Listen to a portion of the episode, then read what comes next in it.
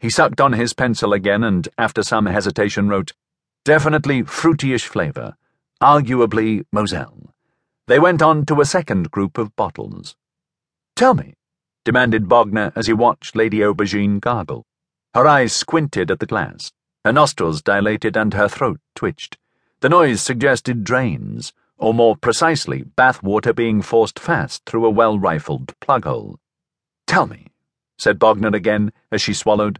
What exactly is your connection with food and drink? She seemed to consider for a moment. I like them, she said finally, but I don't have any commercial connection. I'm what you might call a gastronomic groupie. She brayed lightly. I can't afford to work for a living on account of what's called a private income. What do you think of this? she asked, indicating the second wine. Too sweet for me. It's meant to be sweet. That's a Chateau de Fargue, I'm a virgin. The words were blight pearlies. Sixty-seven, I should say, or.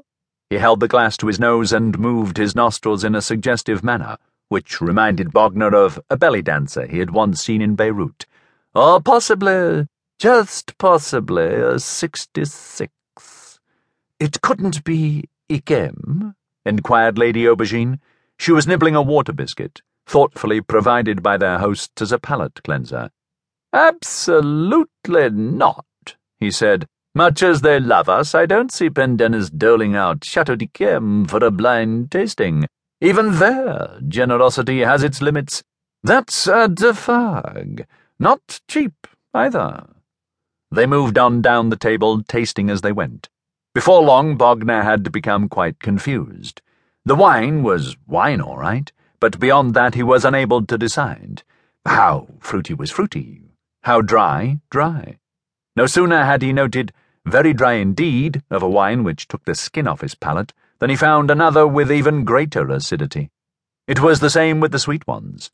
Just as he discovered a liquid as sugary as honey, it would be capped with one as cloying as treacle.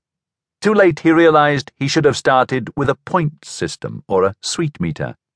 I should just Drink the stuff, said Lady Aubergine, observing his difficulty with amusement. After a couple of glasses, it all tastes exactly the same. If I were blindfolded, I couldn't tell the difference between hock and claret. At the end of the trestles, the white stopped and red began. Ahead of them, the procession showed signs of inebriation. There was less spitting and more imbibing. Voices, which had never been subdued, were becoming raised, even raucous. One or two had returned to the whites, just to make absolutely sure of that really rather remarkable bouquet. I think I may be drunk again, said Lady Aubergine. She was looking pinkish. How funny running into you at that ghastly dump last night. Did you know Aubrey well at Oxford? Not very. He was one of those people everyone knew by sight and reputation. I don't think he really knew me. Oh, I don't know. He seemed awfully pleased to see you. Yes. Of course, he hasn't really been happy since he came down, so he's always pleased to meet some old mucker to remind him of his misspent youth.